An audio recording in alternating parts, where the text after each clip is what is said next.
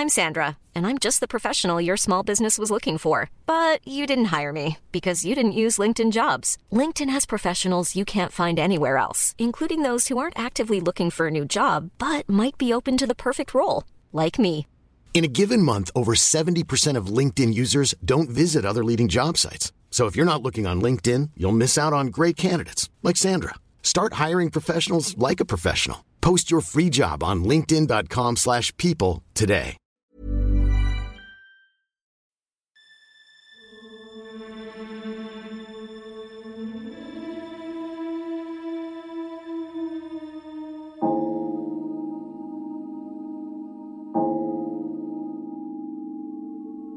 Reyna Elena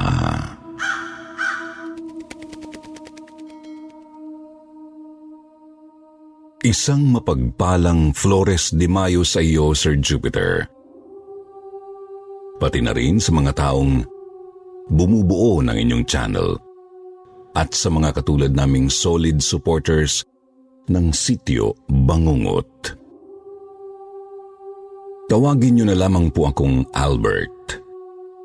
Sa edad kong 61 ay isa na akong retiradong veterinaryo kaya naman naging malaking tulong sa akin ang mga kwentong ipini-feature nyo para kahit papaano ay mabawasan ang pagkaburyong ko sa bahay.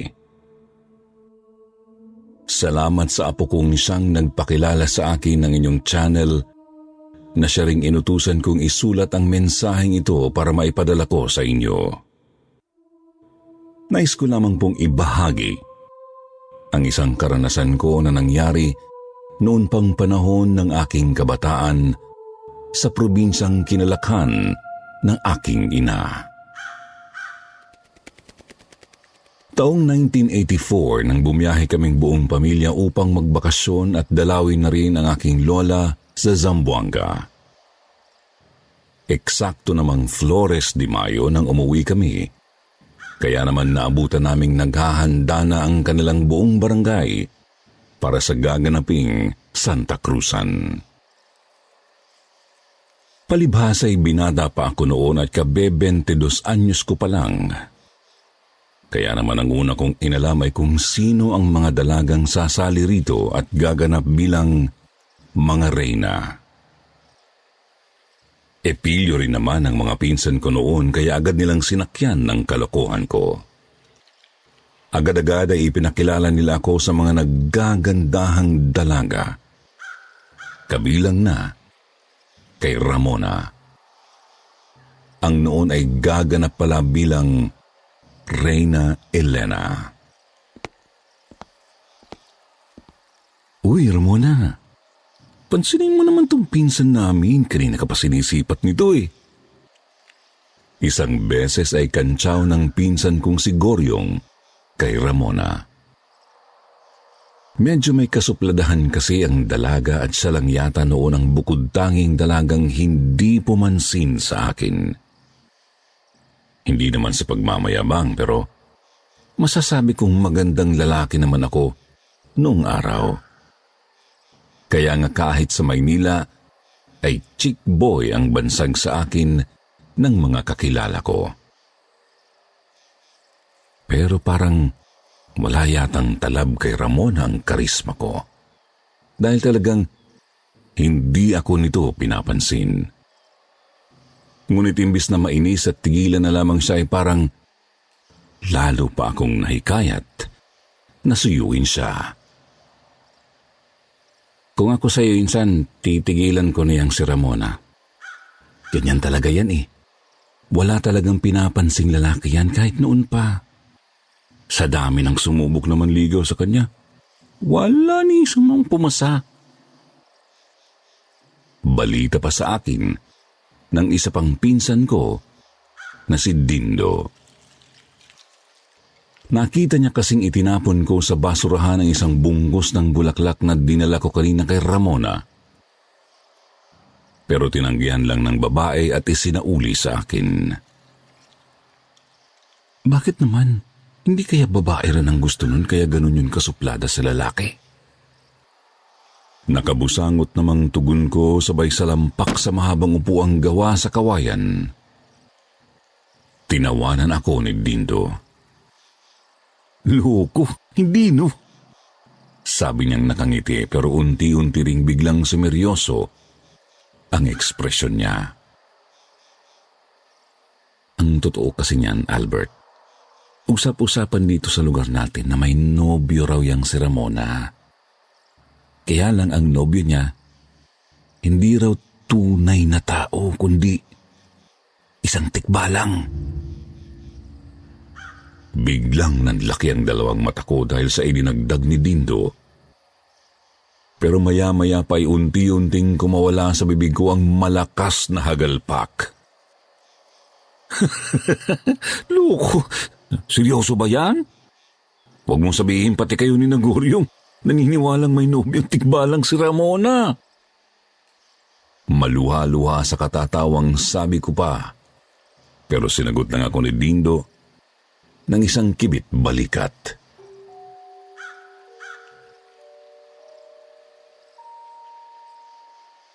Wala namang mawawala kung mag-iingat ka, Insan. Basta, binalaan kita ha. Sabi pa niya at mabilis na akong iniwan sa salas ng bahay ni na Lola. Napailing na lang ako. Kahit naman kasi madalas kaming umuwi sa probinsya, hindi pa rin may tatangging Manila boy ako. Di ako naniniwala sa mga ganon. Para sa akin eh, kathang isip lang ang mga maligno't engkanto. Mga gawa-gawa lang ng matatanda bilang panakot sa bata. Pero mali ako. At hindi ko alam na isasampal pala sa akin ng tadhana ang katotohanan tungkol sa mga kakaibang nilalang na ito sa isang nakakatakot na pamamaraan.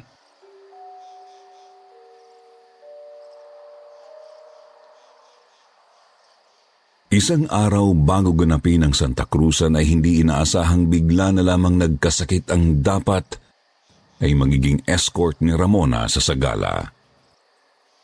Nagkaroon ito ng bulutong at sa sobrang lala nun ay siguradong hindi siya maaaring lumabas ng bahay. Mabilis namang nakapag-isip ng paraan ng mga taga roon na ako na lamang ang ipalit bilang escort ni Ramona. At syempre, Mabilis akong umoo. Noong una ay tumatanggi pa si Ramona. Pero sa huli ay wala rin siyang nagawa. Ang lawak ng ngiti ko noon dahil sa sobrang tuwa. Kinabukasan sa mismong araw ng sagala ay lalo pa akong naligayahan. Napakaganda po ni Ramona ng araw na yon, Sir Jupiter. Siya ang pinakamagandang babae ng mga panahong yon sa kanilang barangay kahit na napakasimple lang naman ng ginawang ayos sa kanyang mukha. Bagay na bagay sa kanya ang suot niyang gown at talagang namumukod tangi siya sa lahat. Habang naglalakad kami ng marahan sa daan, ay hindi ko mayalis ang tingin ko sa kanyang mukha kahit na alam kong medyo naiinis siya sa ginagawa kong pagtitig sa kanya. Tingnan mo nga yung nilalakaran mong lalaki ka. Baka mamaya bigla kang mapatid dyan, madamay pa ako sa'yo.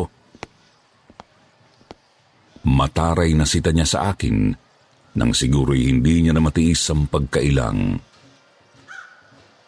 Ang ganda mo kasi, Ramona. Kaya lang ang sungit mo. Pabulong namang sagot ko pero matalas pala ang pandinig niya. Kaya mabilis niya akong pinukulan ng masamang tingin.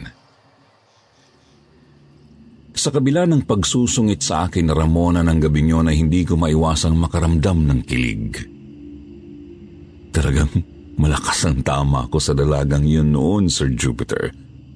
Kaya naman kahit alam kong ayaw nito sa akin, ay pinipilit ko pa rin kunin ang kanyang loob. Hindi ko naman alam na nang gabing yun pala ay matututunan ko rin ang leksyon ko dahil sa pagiging pilyo ko kay Ramona. Sa kalagitnaan kasi ng paglalakad namin sa daan ay nabaling sa isang imahen ang atensyon ko. Isa yung maskuladong lalaki na kasama sa mga nadaraanan naming nanunood ng sagala. Malaki ang pangangatawan nito at sa sobrang tangkad nito ay hindi ko agad nakita ang kanyang mukha. Kinailangan ko pa kasing tumingala para makita siya.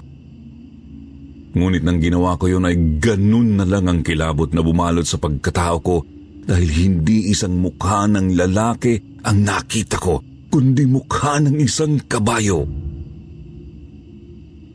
Masama ang tingin nito sa akin at tila nang gigitil pa ang mga ngipin nitong nakasilay sa bibig nitong nakabukas ng bagya.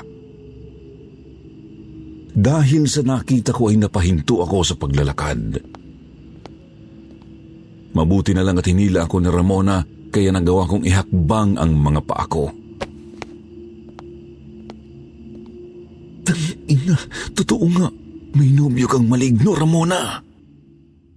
Mariing bulong ko kay Ramona para hindi kami marinig ng iba. Bigla siyang nag-iwas ng tingin. Hindi ko alam ang sinasabi mo. Sagot pa niya, ngunit nakita kong sumulyap siya sa likuran namin.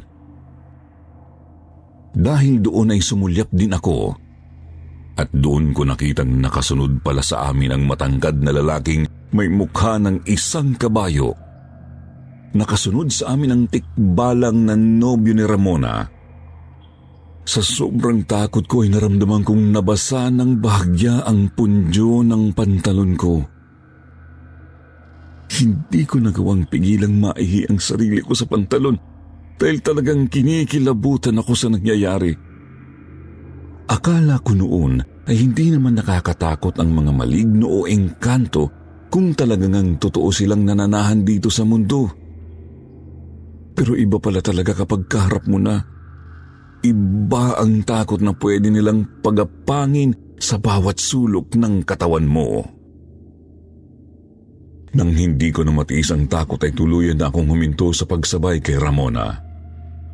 Patakbo akong umalis sa arko namin at pinuntahan ang mga pinsan kong noon ay nanonood din ng sagala sa labas ng gate ng mga lola namin.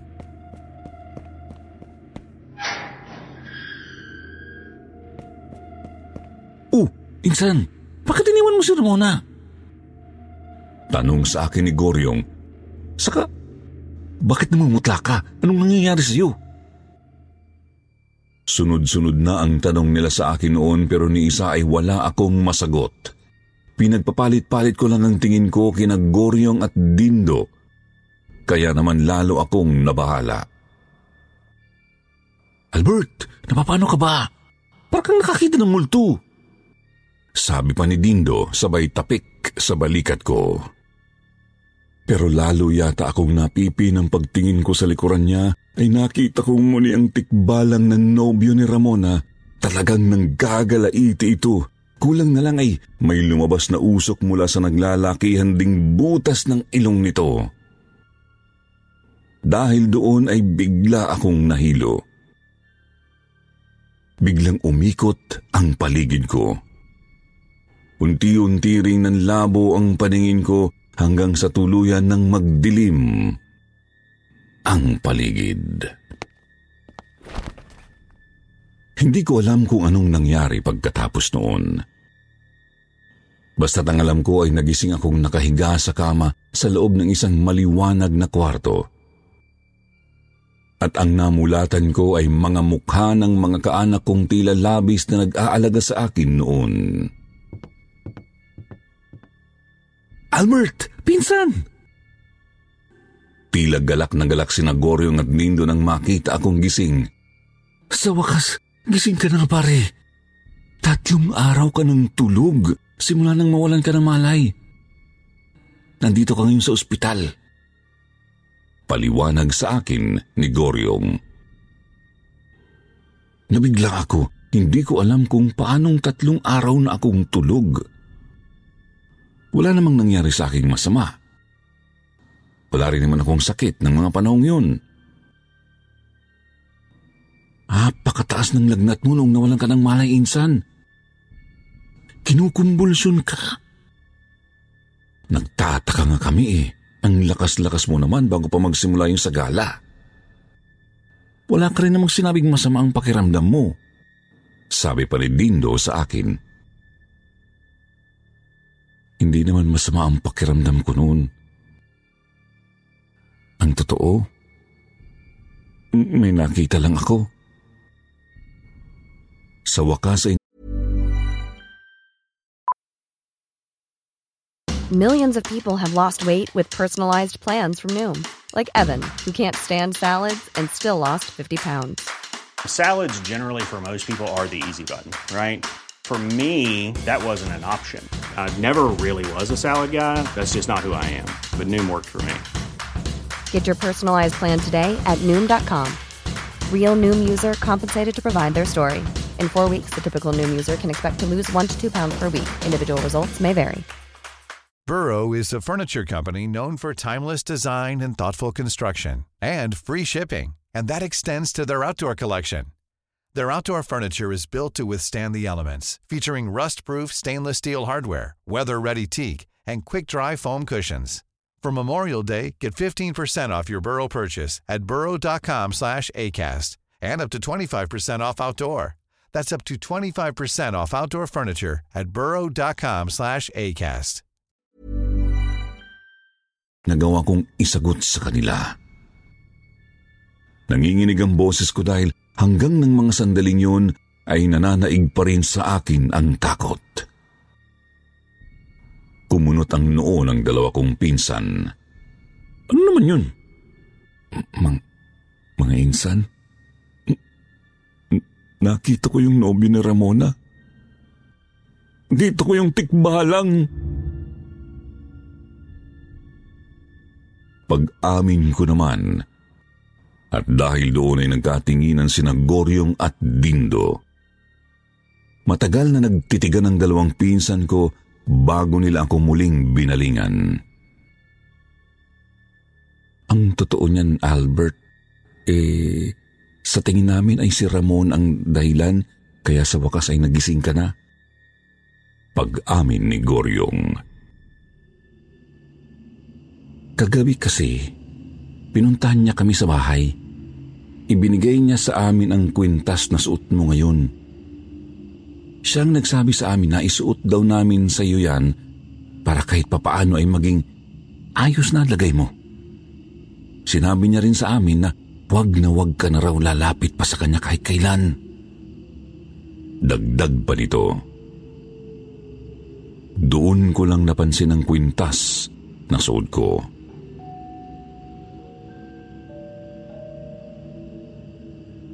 Wala yung pendant, pero nababalutan ang kwintas na yon ng kulay gintong parang sinulid. Mabilis akong nakalabas ng ospital pagkatapos noon. Ang bala ko talaga ay huwag nang lumapit pa kay Ramona noon kahit kailan. Kaya lang, talagang inilalapit yata ako ng tadhana sa kapahamakan. Nagkaroon kasi ng handaan kina Ramona. Kaarawan ng ama nito, kaya inimbita nila ang pamilya namin bilang matalik na magkaibigan pala noon ang tatay niya at ang tatay ni Dindo na si Tio Rodelio. Ayoko na sanang sumama kaya lang hinila ako ng Tio Rodelio. Pagkatapos na pagkatapos ko palang magbihis, galing sa paliligo. Pambahay nga lang ang suot ko noon, ang masaklap pa. Nakalimutan ko sa banyo ang kwintas na ibinigay ni Ramona bilang pangontra sa tikbalang niyang kasintahan. Sinubukan ko pa rin dumistansya kay Ramona nang dumating kami sa kanila. Pero hindi kami nakaligtas sa panunukso ng mga matatanda. Bagay kayong dalawa, Ramona, Alberto. Ba't hindi niyo subukang magligawan? Ang tatay pa mismo ni Ramona ang unang nanukso sa amin. Palibhasa ay may tama na ito ng alak ng mga sandaling yon. O nga, hindi ba't may gusto ka naman kay Ramona, anak? Segundo naman ni Tio Rodelio. Hindi bumilang ng ilang minuto. At paglingon ko sa likod bahay ni na mula sa malaking bintanang kapis ng kanilang salas ay namataan ko kaagad ang galit na galit na hitsura ng nobyo nitong maligno.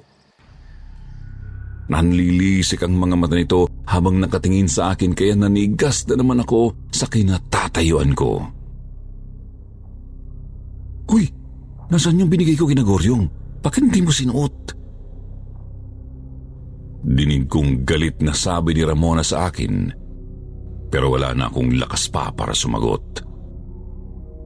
Naramdaman ko ang pag-iinit ng katawan ko. Muli akong nahilo hanggang sa mawalan ako ng malay. Hindi tulad ng naunang pangyayari ay nagising naman ako kaagad sa kawalan ng ulirat ko. Kaya lang halos magdiliri ulit ako sa takot nang makita ko sa pagmulat ko ay puro mukha ng kabayo. Albert! Albert! Dinig ko ang boses ni Dindo at Goryo, pati na rin ng lola ko ng mga tiyuhin ko at iba pa naming kaanak. Pero lahat sila, ang tingin ko sa kanila ay pare-parehong mukhang kabayo. Napapikit na lang ako sa sobrang takot hanggang sa makaramdam ako ng isang mainit na palad na dumampi sa liig ko. Napamuglat ako at nakita ko si Ramona. Isinuot niya sa akin ang isang panibagong kwintas. Kaya biglang nawala ang mga mukha ng kabayo sa paningin ko. Huli na yan. Huwag na huwag ka na ulit lalapit sa akin. Sabi sa akin ni Ramona sa harap mismo ng mga kapamilya kong hindi naman na nagawa pang magtanong. Ipinaliwanag ko rin naman sa kanila kung ano ang nangyayari. At parang hindi naman na sila nagulat nang malaman nilang may nobyo ngang tikbalang si Ramona. Matagal na talagang balita rito yan. Kaya nga parang napakadesperado na ng tatay niya na ipakasal at ireto sa kahit sinong lalaki ang si Ramona. Kaya lang palaging napapahamak ang mga to. Kaya nga wala nang nagtatangkapang manligaw sa dalagang yan eh. Paliwanag sa akin ni Lola. Simula noon ay talagang nilayuan ko na si Ramona. Natatakot na ako dahil baka sa susunod ay iba na ang magawa ng nobyo niya sa akin. Mabuti na lang talaga at hindi pa ganoon kalalim ang nararamdaman ko sa dalaga. Dahil kung nagkataon ay talagang malilintikan na. Ako pa naman eh, kaya kong hamakin ang lahat para sa pag-ibig kung talagang mahal ko na ang babae. Umuwi kami sa Maynila pagkalipas pa ng isang buwan. At taon na ulit ang inabot nang muli kaming bumalik sa Zamboanga. Pagbalik ko doon, kasama ko na ang asawa kong noon ay nagdadalang tao sa pangatlo na naming anak. Buwan ng Mayo pa rin naming napiling umuwi sa probinsya. Gusto kong ipakita sa asawa ko ang ganda ng Santa Cruzan sa lugar namin kahit na may masama akong karanasan doon. Noong makailang araw na kami ng pananatili doon ay nakasalubong namin ng asawa ko sa palengke, si Ramona. Wala sana akong balak na batiin siya kung hindi lang siya ang unang bumati sa akin.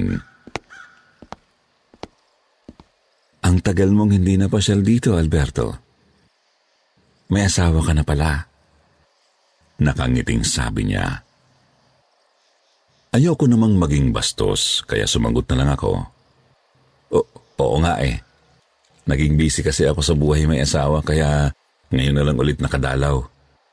Sagot ko pa. Tumangutango si Ramona. Pagkatapos ay napadako sa tiyan ng asawa ko ang kanyang paningin. Parang bigla siyang nalungkot nang makita niya ang umbok sa tiyan ni Mrs. Pero bigla rin siyang nagangat ng tingin at nagpaalam na sa amin. Aaminin ko, Sir Jupiter, nang mga panahong yon ay parang hindi nagbago ang ganda ni Ramona. Parang ang hindi siya tumanda eh. Kaya lang, kapansin-pansin sa hitsura niya na parang ang lungkot-lungkot niya. Dahil doon ay napatanong tuloy ako kay Dindo. Wala pa rin bang asawa yang si Ramona? Kunwari pag-uumpis ako Nakasalubong namin kanina ni Teresa sa palengke eh. Nagulat niya ako nang binati niya ako. Naku, si Ramona, walang asawa yun. Alam mo naman ang tungkol sa boyfriend nun, di ba? Sa totoo lang, naaawa kami sa kanya. Dati kasi marami nakapansin na lumalaki ang tiyan niyan ni Ramona. Parang buntis. Hanggang sa isang araw eh, hindi na siya lumabas ng bahay. Ilang buwang nagkulong yon sa kanila. Tapos paglabas niya, sexy na ulit. Tuloy-tuloy namang kwento sa akin ni Dindo na ikinagulat ko. Eh, nasaan ang bata? Yan ang hindi namin alam. Pero may usap-usapan dito sa atin na baka raw ipinaubaya niya sa nobyo niyang tikbalang ang anak nila. Paminsan-minsan, dumadalaw rin naman daw dyan kay Ramona. Kasi may mga nagsasabing nakakakita raw sila ng matangkad na lalaki sa loob ng bahay ni na Ramona eh. Tapos minsan naman daw, may nilalarong bata si Ramona sa gabi. Ewan ko lang kung totoo yun. Dagdag pa ni Dindo. Eh, ano sa palagay mo? Totoo nga kaya yun? Kibit balikat lang ang isanagot sa akin ni Dindo. Pero sa puntong yon, alam naman naming pareho na wala na kaming hindi dapat paniwalaan tungkol kay Ramona. Mata ko na mismo ang nakakita sa nobyo niya eh. Katawan ko na mismo ang muntik na nitong parusahan dahil lang sa pagkakagusto ko noon kay Ramona. Napailing na lang ako sa mga nalaman ko. Kung totoo kasi yun, sa palagay ko ay napakalungkot naman ng naging buhay ni Ramona. Napakakomplikado ng napili niyang langdas. Napakalungkot dahil parang mag-isa lang din siya sa buhay niya. Kahit na may pamilya naman siya kung sakaling nagkaanak nga sila ng tikbalang niyang nobyo. Pero kahit na ganun, Sino ba ako para maghusga at magsabi kung ano ang dapat o hindi dapat para sa kanya? Sana lang ay naging masaya si Ramona kahit papaano. Ang huling balita ko kasi tungkol sa kanya ay pumanaw na raw si Ramona sa edad niyang 58. Walang nakakaalam ng dahilan. Basta hindi na raw siya gumising mula sa pagkakahimbing isang umaga. May mga nagsabi pa nga sa amin na hindi raw tunay na katawan ni Ramon ang ibinurol at inilibing ng mga kaanak niya. Dahil ang tunay na Ramona daw ay sumama na sa kaharian ng nobyo niyang maligno. Sumama na raw siya dahil hirap na hirap na siyang mamuhay ng mag-isa. Gusto na raw kasi niyang makasama ang kanyang mag-ama. Hanggang ngayon ay kinikilabutan pa rin talaga ako kapag naaalala ko ang karanasan yon. Kaya hanggang ngayon, nasa akin pa rin ang kwintas na ibinigay sa akin ni Ramona noon. Yung kwintas na gawa lang naman sa goma. Pero nababalutan ng animo, hibla ng sinulid. Ang nakakatawa pa, sinabi sa akin ni Dindo na ang sinulid daw na yon ay buhok ng tikbalang. yung tikbalang mismo na nobyo ni Ramona. Anting-anting daw pala yun dahil ayon sa kwento, kung sino raw ang magkakaroon ng gintong buhok ng isang tikbalang ay magkakaroon ng proteksyon mula rito at siswertehin din daw sa buhay. Hindi ko masabi kung totoo yung tungkol sa swerte dahil nagsikap naman akong magtrabaho para maabot ko ang kalagayan ko ngayon. Ang alam ko lang ay talagang sinuwerte ako sa napangasawa ko at sa mga naging anak kong ngayon ay pawang mga profesional na rin. Sana ay nagustuhan po ninyo ang kwentong ito. Hindi na ako makapaghintay na mapakinggan ito sa inyong channel. Well, eto na po, Albert. Maraming salamat po at naway patnubayan tayong lahat ng puong may kapal.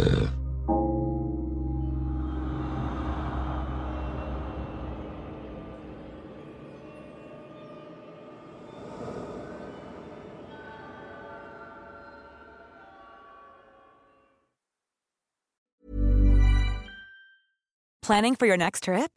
Elevate your travel style with Quince. Quince has all the jet setting essentials you'll want for your next getaway, like European linen, premium luggage options, buttery soft Italian leather bags, and so much more. And is all priced at 50 to 80% less than similar brands.